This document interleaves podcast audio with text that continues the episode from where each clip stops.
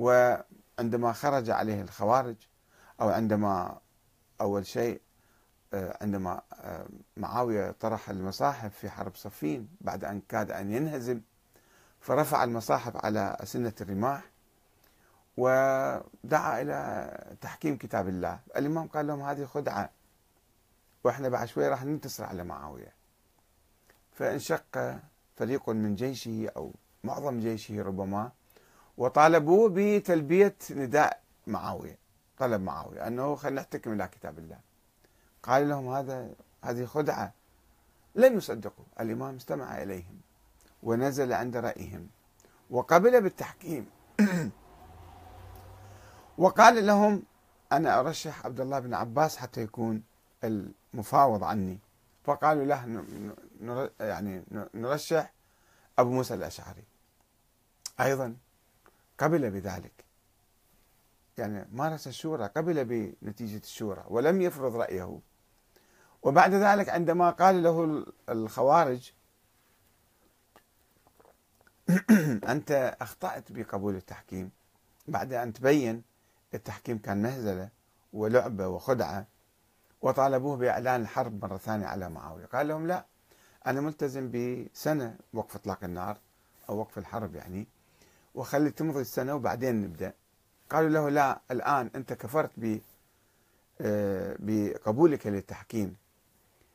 فقال لهم أو قال عنهم آه، إن لا نمنعهم لهم علينا ثلاثة حقوق. أن لا نمنعهم من مساجد الله وكانوا يجون ويتكلمون ضد الإمام في المسجد. وفي أثناء الصلاة يقرؤون آيات يؤولونها ضد الإمام. ولا نقطع عنهم الفيء ولا نبدأهم بقتال. يعني أعلن بيان ضمن حرية المعارضة غير المسلحة التي لا تقوم بأعمال إرهابية. المعارضة السلمية من حقكم. حتى لو كفرتوا الإمام فمن حقكم. الإمام احترم آه، آه، موقفهم وإرادتهم. ولكنه طبعا عندما وقع اتفاقية مع معاوية التزم بها. لا يمكن أن آه، يبطلها من جانب واحد. وحسب ما يشتهي يعني أو يشتهي بعض الناس. فهذا هو الذي دفع الإمام لأنه كان زاهدا في السلطة أيضا. متواضعا يشعر أنه هو عبد من العبيد. إنما أنا وأنتم عبيد لرب لا رب غيره. هذا هو قمة التواضع. التواضع الذي يؤدي إلى احترام الناس ويؤدي إلى الزهد في السلطة. لم يكن يعشق السلطة الإمام علي. هذا ما يميز الإمام علي عن غيره من الحكام الذين يتماهون آه، مع السلطة ويجعلون أنفسهم هم قطب الإسلام. وأنه إذا أنا رحت راح يروح الإسلام. وإذا أنا ما تمسكت بالسلطة الإسلام راح يروح. فالإسلام متعلق على السلطة والسلطة متعلقة علي أو بي وبالتالي أنا أقتل وأعذب وأسحق الناس وأسجن وأفعل كل شيء من أجل أن أبقى أنا في السلطة وتبقى السلطة في يدي حتى يبقى الإسلام. فأي إسلام سيبقى إذا إحنا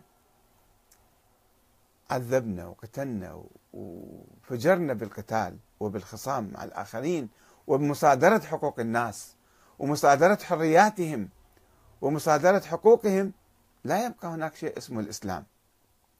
لذلك علينا أن نقتدي بالإمام علي في فهمه للسلطة. في منطلق منطلقه لممارسة السلطة. الأمر المعروف والنهي عن المنكر وإحقاق الحق هذا هو هدفه. ليس ليست السلطة هدف الإمام علي. ومن يجعل السلطة هدفا له ويعظمها فإنه يقضي على الإسلام. فيجب أن نقتدي بالإمام. في فهمه للسلطة وإذا أصبحنا نحن حكاما يجب أن نعرف أن هذه السلطة هي وسيلة إلى آه، تطبيق العدل في المجتمع. وليست هي بحد ذاتها هدفا فنظلم ونطغى ونسرق وننهب ونقتل ونسجن ونعذب ونفعل كل شيء من أجل أن نبقى في السلطة ونصادر حقوق الناس كلها. فننقلب. هذا هو الفهم الصحيح للسلطة والتعامل مع السلطة. وإذا كنا في المعارضة إذا كنا محكومين أيضا يجب أن لا نحاول يعني آه، التجني على الحكام الشرعيين المنتخبين من الناس العادلين إنما ندعمهم ونآزرهم ننصرهم ونسمع كلامهم في الحق. وإذا انحرفوا أو طغوا أو كذا فنستبدلهم بآخرين. هذا مفهوم مهم جدا ولا أريد أن أتحدث عن المفاهيم المغلوطة والسلبية والخيالية والمغالية حول الإمام علي عليه السلام والمواقف التي تفترض يعني صور سلبية مع آخرين أو مع آه، يعني تختلق عداوات لم تكن موجودة. إنما علينا الآن نحن لندع التاريخ وندع التفاصيل التاريخية والقضايا الشخصية. خلينا ناخذ زبدة آه، تجربة الإمام علي. زبدة افكاره حقيقة هذا الخطاب يعبر عن يعني أفكار مهمة في علاقة الحاكم مع المحكومين. وهذه فعلا عجيبة من العجائب في ذاك الزمن 1400 سنة قبل أن يجيك واحد ويتحدث بهذا الأسلوب وبهذا الخطاب وبهذه الفلسفة الإسلامية في فهم السلطة أن نطبقها اليوم في حياتنا ونحولها إلى برامج. إذا كنا حكام يعني علينا أن نطبق الحق والعدل والشورى في المجتمع بإقرار القوانين التفصيلية التي تضمن ذلك. عملية الانتخاب تكون عادلة لا يكون فيها ظلم وفساد وعملية الانتخاب التي نمارسها أيضا آه، لا تكون قائمة على الرشوة وعلى الوعود الكاذبة من أجل أن نكسب أصوات الناس حتى ينتخبونا ونأتي للسلطة ثم ننسى كل شيء. هناك مقولة عند بعض الناس آه، يقولون هذا الحزب أو هذا الزعيم يعني مدعوم أو غير مدعوم يوصل أو ما يوصل للسلطة. إذا كان يشوفوا عنده فلوس أو ما عنده فلوس عنده يعني احتمال كبير يوصل للسلطة فينضموا إلى حزبه. حتى ينالوا من ماله أو من مناصبه أو من سلطته شيئا في المستقبل.